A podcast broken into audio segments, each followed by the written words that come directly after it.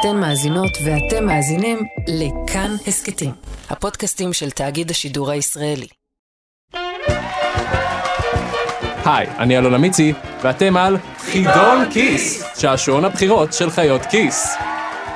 לכבוד הבחירות האלו החלטנו לעשות משהו קצת אחר. בכל זאת, כשמדובר באירוע שחוזר על עצמו כל הזמן, חייבים כבר למצוא איך לגוון. אז השבוע בחיות כיס, שני מתמודדים התחרו כאן באולפן בשאלות טריוויה על ההיסטוריה הכלכלית-פוליטית של מדינת ישראל. ואתם יכולים לנסות לענות על השאלות יחד איתם, ולספר לנו בפייסבוק או בטוויטר על כמה שאלות הצלחתם לענות נכונה. בואו נכיר את המתמודדים שלנו. תגידו שלום לשאול אמסטרדמסקי.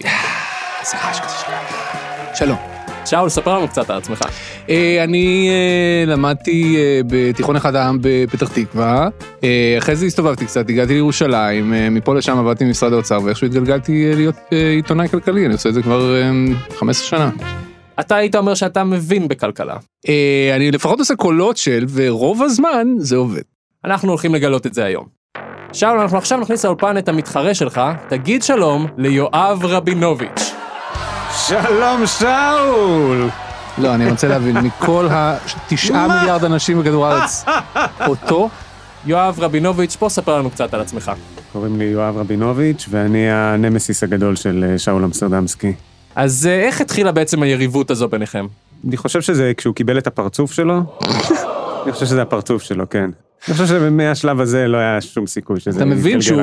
מאוהב בי, בעצם. כי חוץ מאהבה, אני לא יכול לחשוב על שום. מניע ל- ל- להתנהגות הזאת. טוב, אני חושב שאת היריבות הזאת אנחנו נוכל להכריע היום, סוף סוף, בעזרת החידון הזה.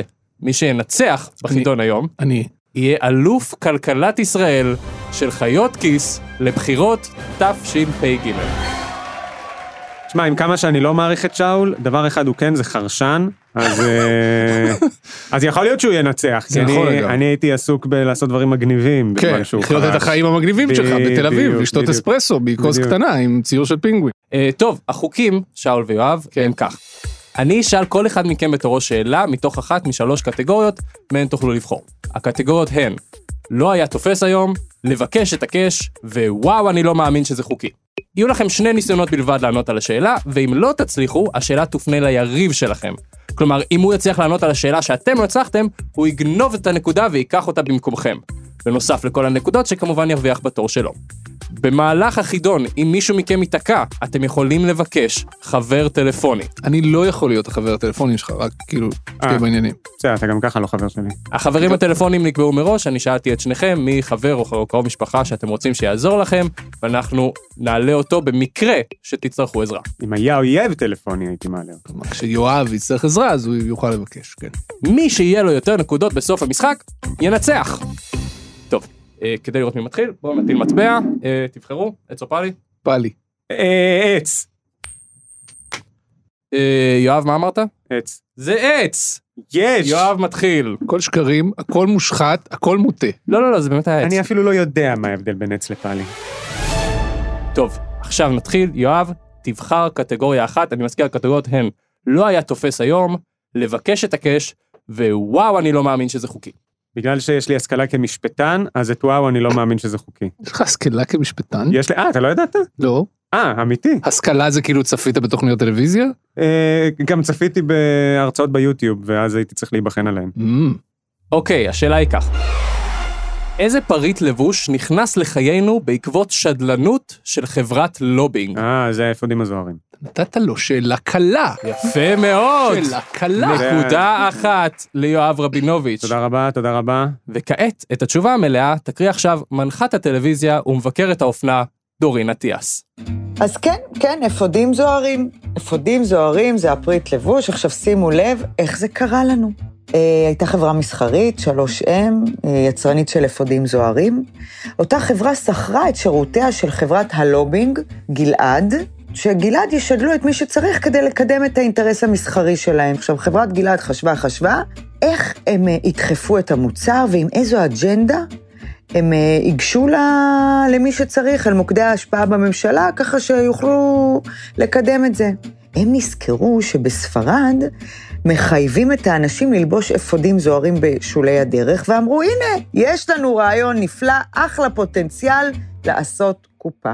בקיצור, הם יצרו קשר עם אה, שר התחבורה באותה תקופה, אביגדור ליברמן, מישראל ביתנו כאמור, והם ניסו לדחוף דרכו חקיקה שתחייב את החזקת האפוד הזוהר ברכב. אבל מה לעשות שאביגדור פוטר על ידי ראש הממשלה דאז אריאל שרון? אז החברה אה, נאלצה לשנות את הכיוון והיא פנתה לחבר הכנסת גלעד ארדן מהליכוד. הוא עמד אז בראש אה, ועדת משנה למלחמה בתאונת דרכים. אתם לא תאמינו מה.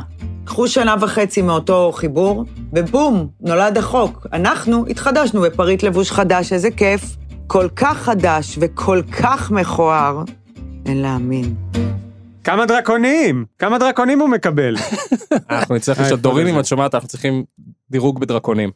אה, אני רק אגיד שהסיפור המדהים הזה אגב לא נחשף באיזה תחקיר עיתונאי יוצא דופן מישהו הלך פשפש אלא אה, חברת הלובינג גלעד לובינג פשוט סיפרה עליו. בדיעבד אחרי שכל זה קרה וכך זה כך אנחנו יודעים שזה קרה אחרת לא היינו יודעים. טוב, אה, שאול, תורך, כן. תבחר קטגוריה.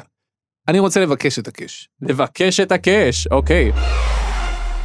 בעקבות איזו פרשה הוצאה ההוראה של המפקח על הבנקים, לפיה עובדי בנק חייבים לנצל את ימי החופש שלהם. פרשת אתי אלון והבנק למסחר. יפה מאוד שאול, זה נקודה, אתם בתיקו 1-1. את התשובה כעת יקריא מגיש ההסכת משפט חוזר, עורך הדין אורון שוורץ. אתי אלון הייתה סגנית מנהלת מחלקת ההשקעות בבנק למסחר. לאחיה עופר מקסימוב היה חוב גדול משום שהיה מהמר כבד, מכור, ונאלץ לקחת הלוואות בשוק האפור. אתי אלון לכן נאלצה להתגייס ולסייע לאחיה שהיה מאוים בכל דרך. בשנת 1997 היא התחילה למעול בכספי לקוחות הבנק ולהעביר כספים לאחיה עופר, שמתגלגלים על פי החשד לארגוני פשיעה.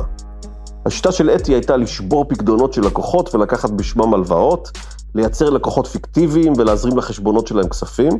לקוחות הבנק למסחר כמובן לא ידעו דבר ממה שנעשה עם הכספים שלהם, וכך גם לא המנהלים של אתי.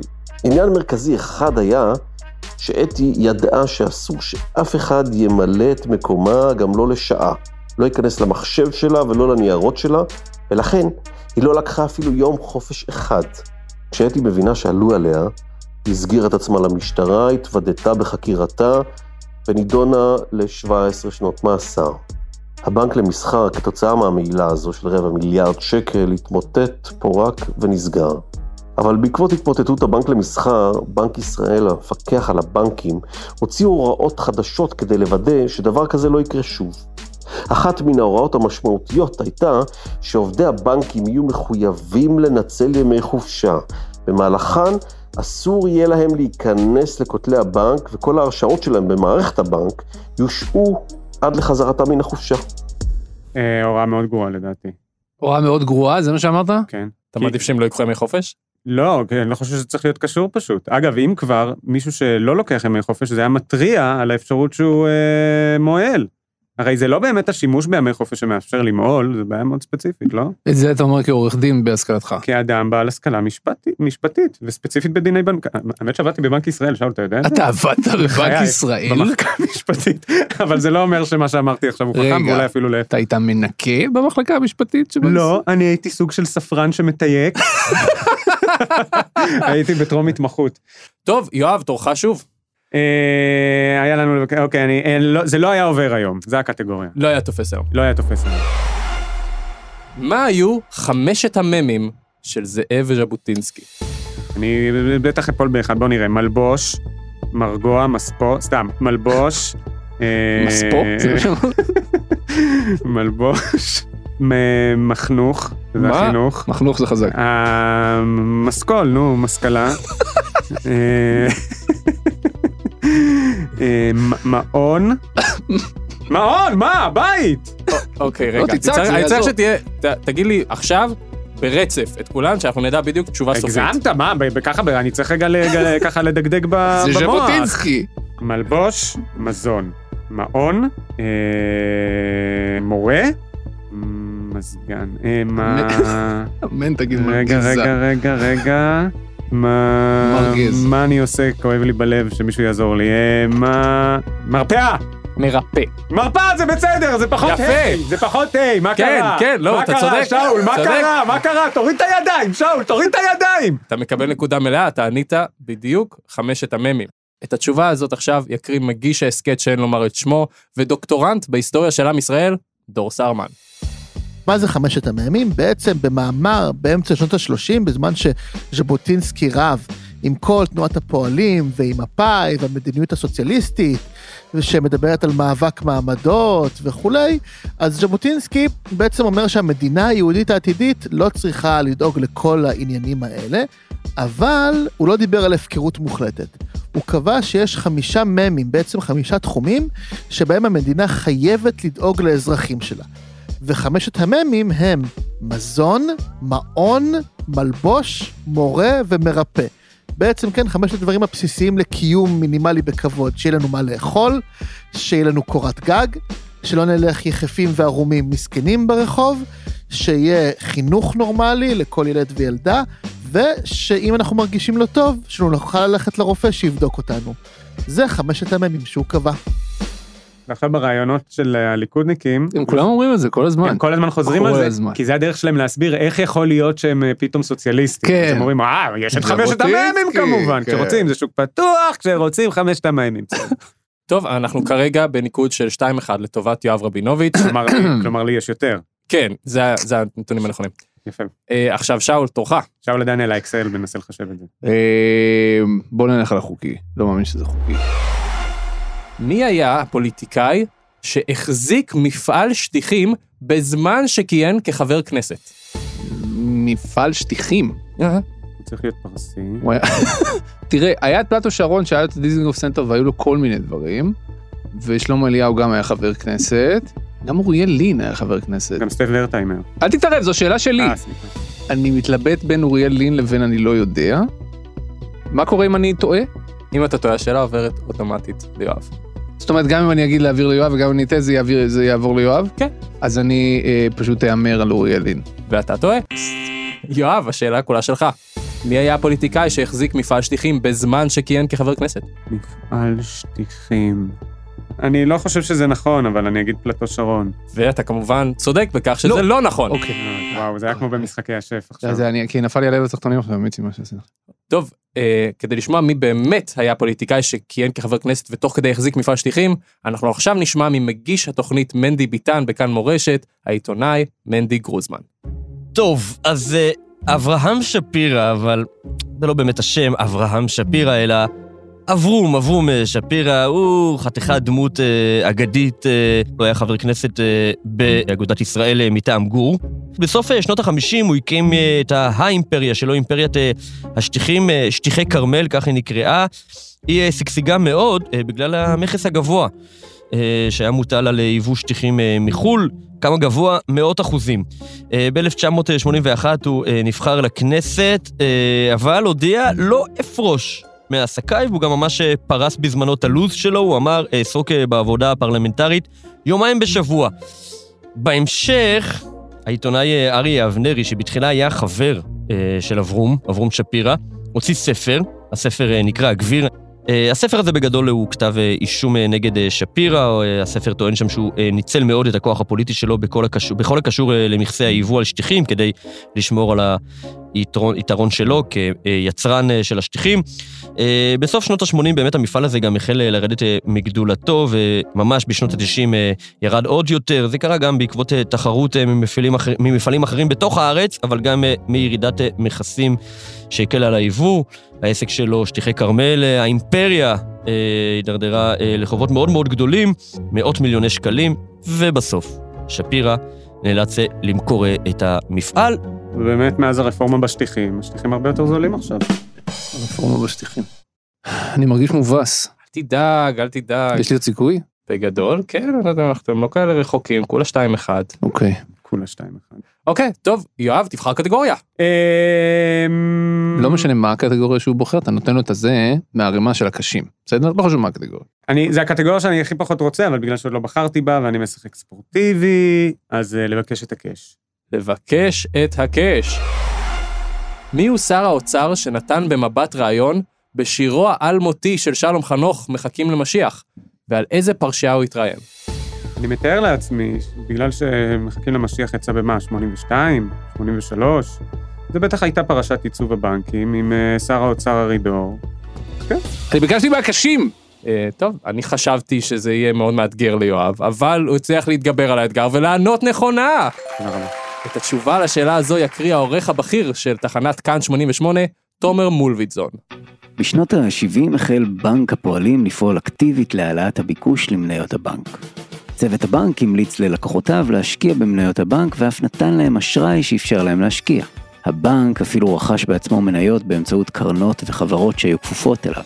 השיטה הזאת נקראת ויסות מניות, ובגדול היא לא ממש חוקית. עידוד הרכישה העצמי הזה הוביל לעליית ערך המניה ויצר מצג שווא של ביקוש עצמאי בלתי פוסק. בעקבות בנק הפועלים ניצלו בנקים גדולים אחרים כמו דיסקונט, לאומי ובנק איגוד את השיטה הזו. בגלל הביצועים המרשימים של הבנקים בבורסה, שהיו כאמור תוצאה של מניפולציה, כדור השלג המשיך להתגלגל. בתקופה של אינפלציה גבוהה מאוד, הציבור ראה במניות הבנקים אפיק השקעה בטוח ורווחי מאוד. הרבה אנשים מן המניין שלא התמצאו בהשקעות ומניות, בחרו להשקיע במניות הבנקים. זה אמרו, עולה לא יורד. מה זה? זה על הבנק, מניות של הבנק? כן? זה עולה לא יורד. מי אמר? הוא אמר לי, מי זה הוא? הוא זה אלי, אמר לי עולה לא יורד. אבל מה שעולה חייב גם מתישהו לרדת. בשנת 1983 הבועה התנפצה. אנשים החלו לאבד אמון במניות הבנקים ולמכור אותם, מה שהוביל לירידת ערך, וכמו שהתנועה מעלה סחפה המונים, כך גם התנועה מטה.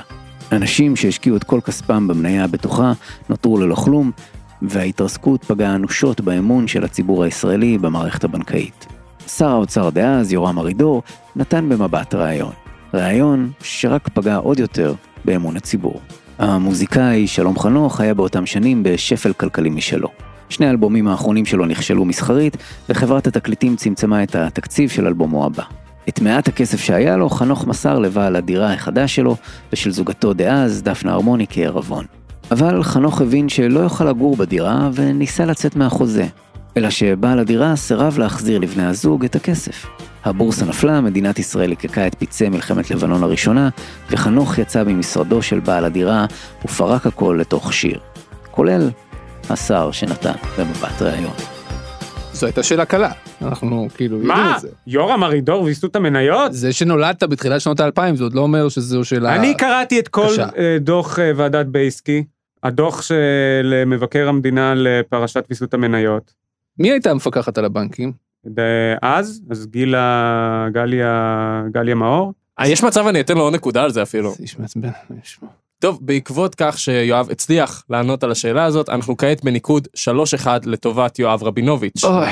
שאול, עכשיו שוב תורך, אתה יכול עכשיו לצמצם את הפער. עכשיו אתה תיקח מהקשים, נכון? עכשיו אתה תיקח מהרמה של אין לי הקשים. ערימה של קשים וערימה של קלים. כל השאלות קשות וקלות באותה מידה. אני- תגיד, שאול, זאת לא העבודה שלך? כאילו, מה שאנחנו עושים עכשיו? כאילו, אני לא עורך דין בהשכלתי. כן. אמ, אני אקח עוד פעם את הלבקש את הקש אולי. לבקש את הקש. מתי התחלף המטבע הרשמי של מדינת ישראל מלירה לשקל? לא שקל חדש, שקל ישן. ולמה זה קרה בעצם? אתה לא חייב לתת לי תאריך, תן לי שנה. אין לי שמץ של מושג. אה, אני לא יודע, האמת. אה, חבר טלפוני, אני אקח חבר טלפוני, אני באמת לא יודע. אוקיי, טוב, אנחנו עכשיו נעלה את החבר הטלפוני שלך. שאול, במי בחרת בתור החבר הטלפוני? באחי, אחיך. ליאור, הקומיקאי ליאור אמסטרדם. הקומיקאי והידען, ליאור אמסטרדמסקי. אוקיי, יש לנו אותו? שאולי. היי ליאור, מה העניינים? אנחנו באמצע שעשועון, ליאור. כן, נו, בבקשה. אתה החבר הטלפוני שלי, ליאור. כן, ככה הבנתי. לא, אני לא בחירה הכי טובה לדברים האלה, נראה לי. אתה הדבר היחידי שיש לי בעולם, כי יואב רבינוביץ' מוביל עליי שלוש אחת. תשמע, השאלה שלי הולכת ככה. אני אקריא אותה לאט לאט בשביל שתוכל להקליד אותה בגוגל. לא, שאול, יש לך לא, בדיוק. אסור. אני נותן לך איזה 20 שניות לענות על הדבר הזה. לאט לאט בגוגל תוכל לבדוק. ליאור, השאלה היא ככה, מתי התחלף המטבע הרשמי של מדינת ישראל מלירה לשקל? לא שקל חדש, שקל ישן, ולמה זה קרה בעצם? תן לי רק, תן לי שנה שבה התחלף המטבע מלירה לשקל, ושאול לוקח את הנקודה. רמז זה לפני 1985. זה לפני שהייתי בחיים. אה, אתה יודע מתי זה? אם הייתי יודע, לא הייתי מתקשר אליך. זה הקונספט של חבר טלפוני. אוי, זה נהדר. אני לא יודע למה, אני מנחש שזה באזור 1980 או טיפה לפני זה, ואני מנחש שזה בדיוק מאותה סיבה של אינפלציה, אבל אני לא באמת יודע. אני גם חושב שזה אינפלציה.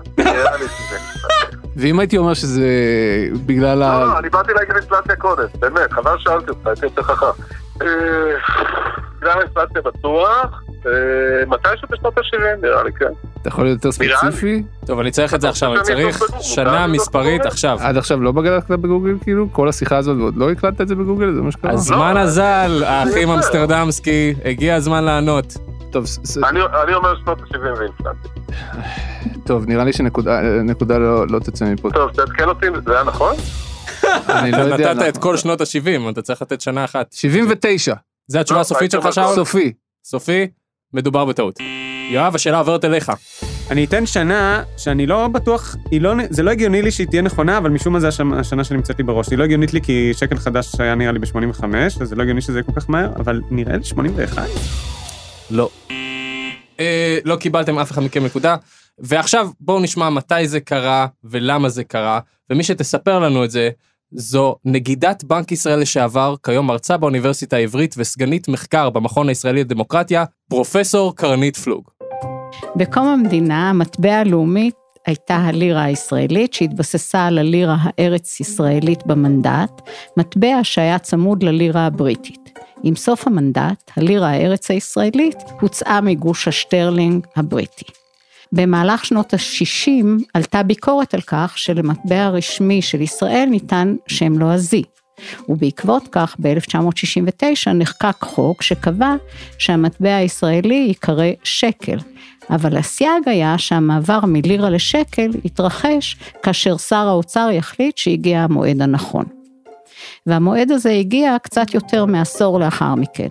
ב-22 בפברואר 1980, ביום שישי, כמה שעות לפני כניסת השבת, ללא שום הכנה מוקדמת, כינס שר האוצר יגאל הורוביץ אה, מסיבת עיתונאים דחופה, והנה מה שהיה לו להגיד. אני שמח לבשר לציבור בארץ כי לפני שעה קלה החליטה הממשלה להמיר את הלירה הישראלית בשקל. מהיום והלאה יהיה השקל שקל המטבע היחיד של ישראל. המעבר מלירה לשקל נתן גם הזדמנות למחוק אפס, שזו פרקטיקה שלעיתים נהוגה בימי אינפלציה. השקל החליף את הלירה, כך שעשר לירות היו שוות שקל אחד. מחיקת האפסים הזאת קרתה שוב בספטמבר 1984, כאשר עוד שלושה אפסים נמחקו במעבר מהשקל לשקל החדש. בימים אלה של יציבות מחירים יחסית, אנחנו כבר לא צריכים אה, למחוק אפסים. אני רק רוצה להגיד שאני אמרתי זה או 79 או 80. יש את זה מוקלט, אני אמרתי את זה. אני לא מקבל או-או, אני מקבל תשובה סופית. אוקיי, טוב, יואב, 3-1 לטובתך, וגם אתה עכשיו. בוחר קטגוריה. כן. אה, בואו נחזור ל...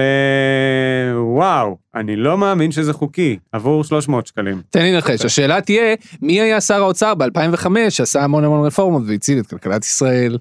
לא, אבל שאלה מצוינת, אני אולי אשאל את זה בהמשך.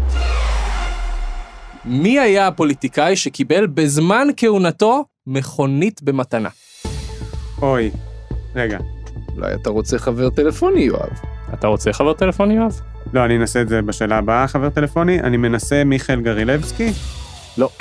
תשובה לא נכונה. שאול, השאלה עוברת אליך.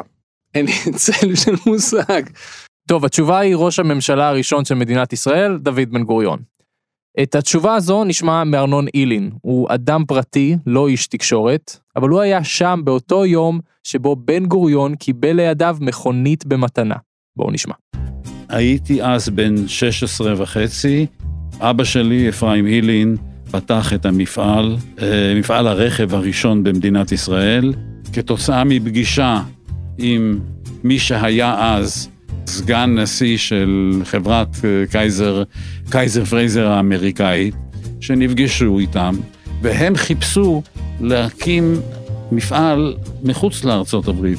אבא שלי שמע, וזה מאוד הלהיב אותו, והוא חשב שיש לזה סיכוי מצוין, ואכן, זה היה מהר מאוד, זה תוך uh, שנה הקימו את המפעל. הפתיחה הייתה, אם אינני טועה, ב-14, חודש יוני זה בטוח, 1951.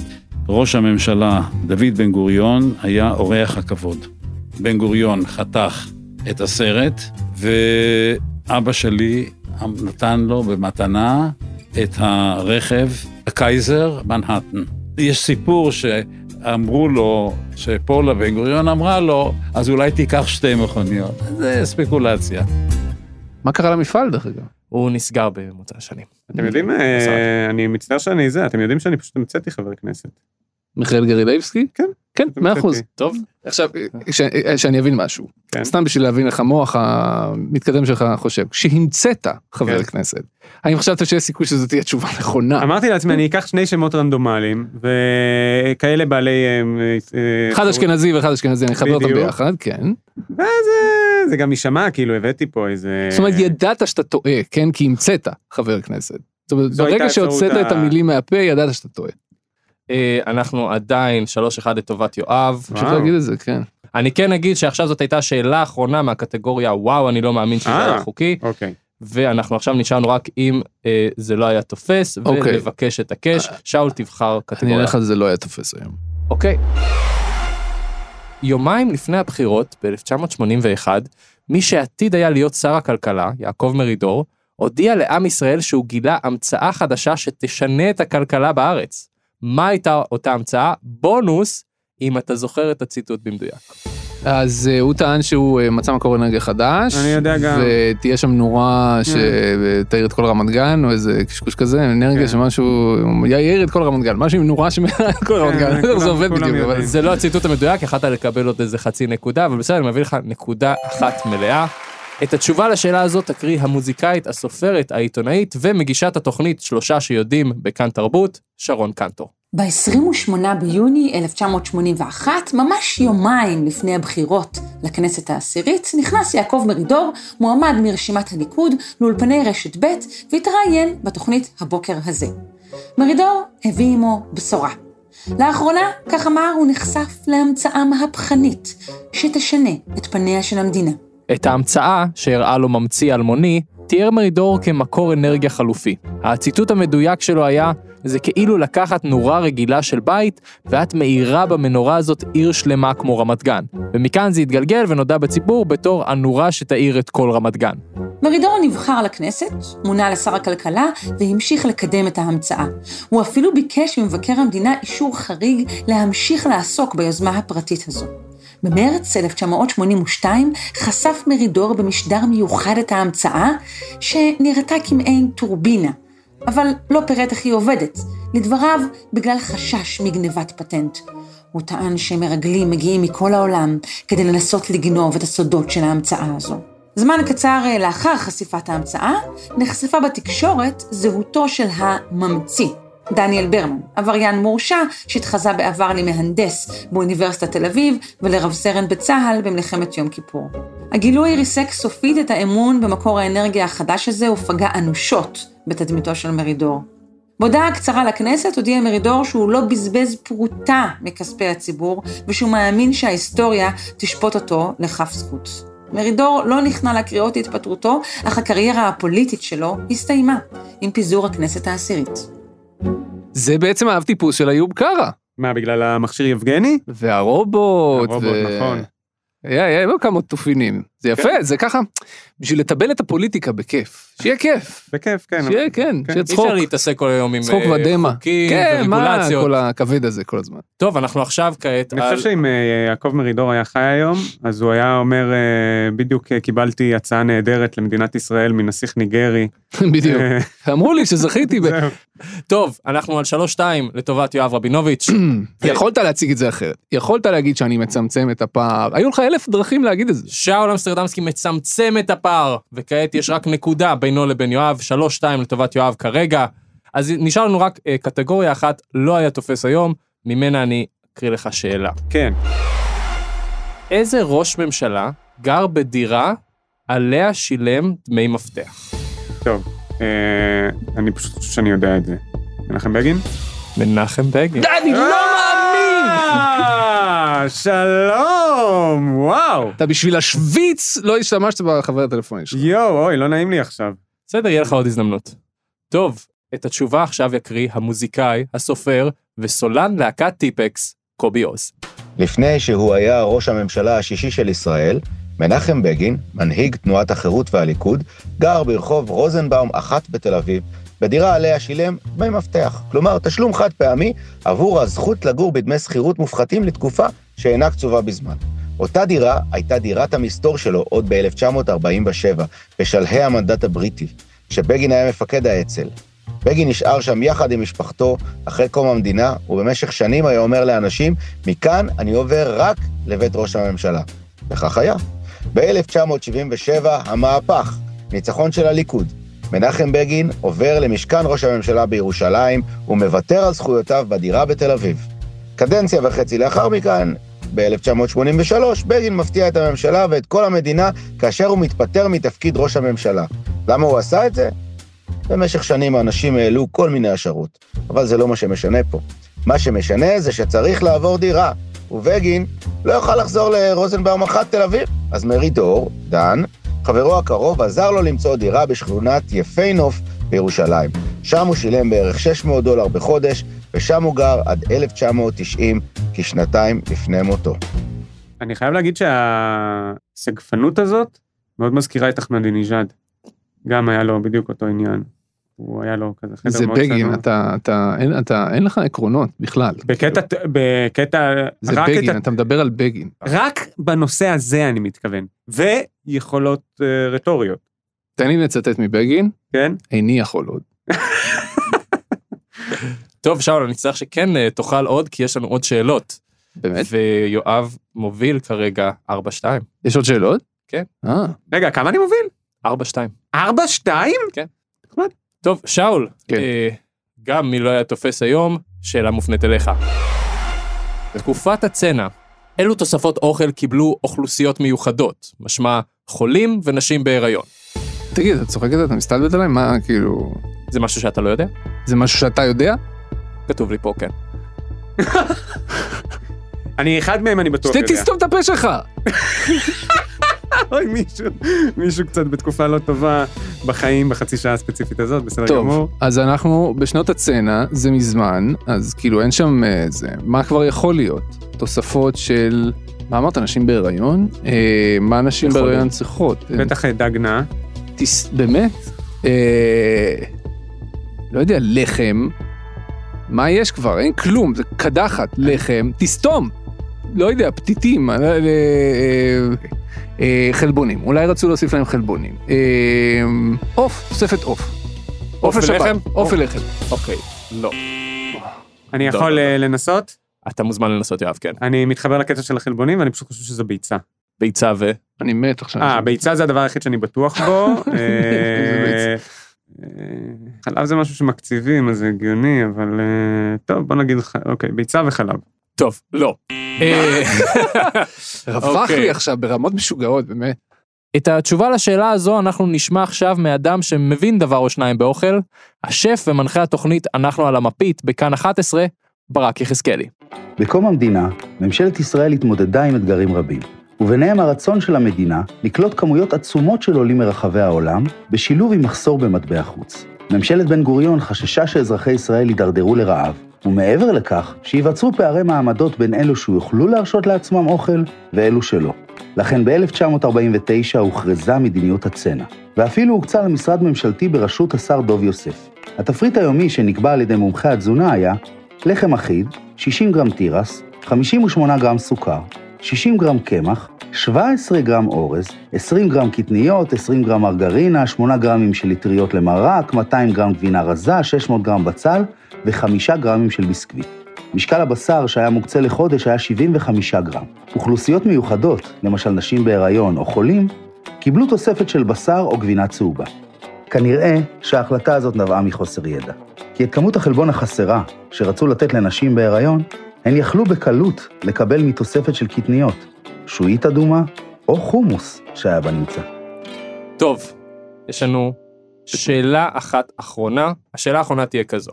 אני אשאל, מי שמרגיש ב-100% בטוח ראשון, אומר אני, אני, ואבל, אבל, אנחנו ממציאים עכשיו חוקים כדי שאני אוכל להפסיד, אני מבין. כן, אוקיי. אבל, אם הוא טועה, אז זהו, אני לא זהו. מפנה את השאלה. פשוט לא. הפסד אוטומטי. אוקיי. אבל למה שאני. אפסיד אותו? אבל אני מוביל לא, עכשיו בנקודה וחצי לפחות. בסדר. כלומר ככה, יואב, אם אתה תגיד אני ותענה נכונה, פשוט תנצח. אוקיי. אבל אם תגיד אני ותטעה, זה לא משנה שאתה מוביל, אתה תפסיד. אם שאול יגיד אני וייקח את השאלה, הוא יכול לנצח פה. מה זה הוא יכול? הוא ינצח? יש לי תמריץ זה- לא זה להגיד. הוא ששווה- ידע. זו שאלה ששווה שתי נקודות? מה הקטע? כן, זו שאלה אתה שווה שתי נקודות. אתה פשוט לקחת את מה שאמרת ואמרתי וקיבלת את זה. יואב, די עם הטנטרום. אתם ממציאים חוקים תוך כדי. אנחנו מתפתחים, כמו החוקים זה של כמו מדינת שתמיד- ישראל. בבקשה, בוא זה נשאל כמו את שתמיד השאלה. אומרים על הימורים. בוא נשאל את אתה נכנס השאלה. לכזה ואז עושים לך את זה. איזו מממשלות ישראל יזמה מרצונה החופשי מיתון, אני יודע. אוקיי, יואב? ממשלת... אה, ממשלת האחדות אה, בראשות אה, פרס. לא. אני לא יודע. לא. אני לא יודע, אוקיי. טוב, אה, זה אומר ש... זה לא אומר שהפסדתי, תשאל אותו עכשיו אם הוא יודע, לא. למרות לפי איך שהוא עשה עם הפרצוף לא, נראה לא, שכן. לא, לא, לא, יואב, זה אומר שהפסדת. שאול, אתה יכול לענות אם מה אתה זה אומר יודע. שהפסדתי? הוא צריך לדעת מאז, איך זה הגיוני שהפסדתי כי לא ידעתי? עד עכשיו יודע- הובלתי. אני לא יודע איזה ממשלה זו הייתה, זאת אומרת, אני לא יודע מי היה ראש הממשלה, אני חושב שזה היה בשנות ה-60, המיתון של אה, שנות ה-60. כן. יס! מה? אבל איזה ממשלה? In your face, מפאי! תמיד היה מפאי, מה זה חשוב? לוי אשכול, אני יודע. זה לא היה. לוי אשכול, זה היה כשהוא היה שר אוצר. כן, זה היה- זה נכון. לא, לא, שאול צודק. שידע! In your face! לא! אני עדיין לא מבין איך הפסדתי, אבל בסדר. חברים, בואו נשמע עכשיו על המיתון היזום מפי העיתונאית ומגישת חיות כיס, צליל אברהם.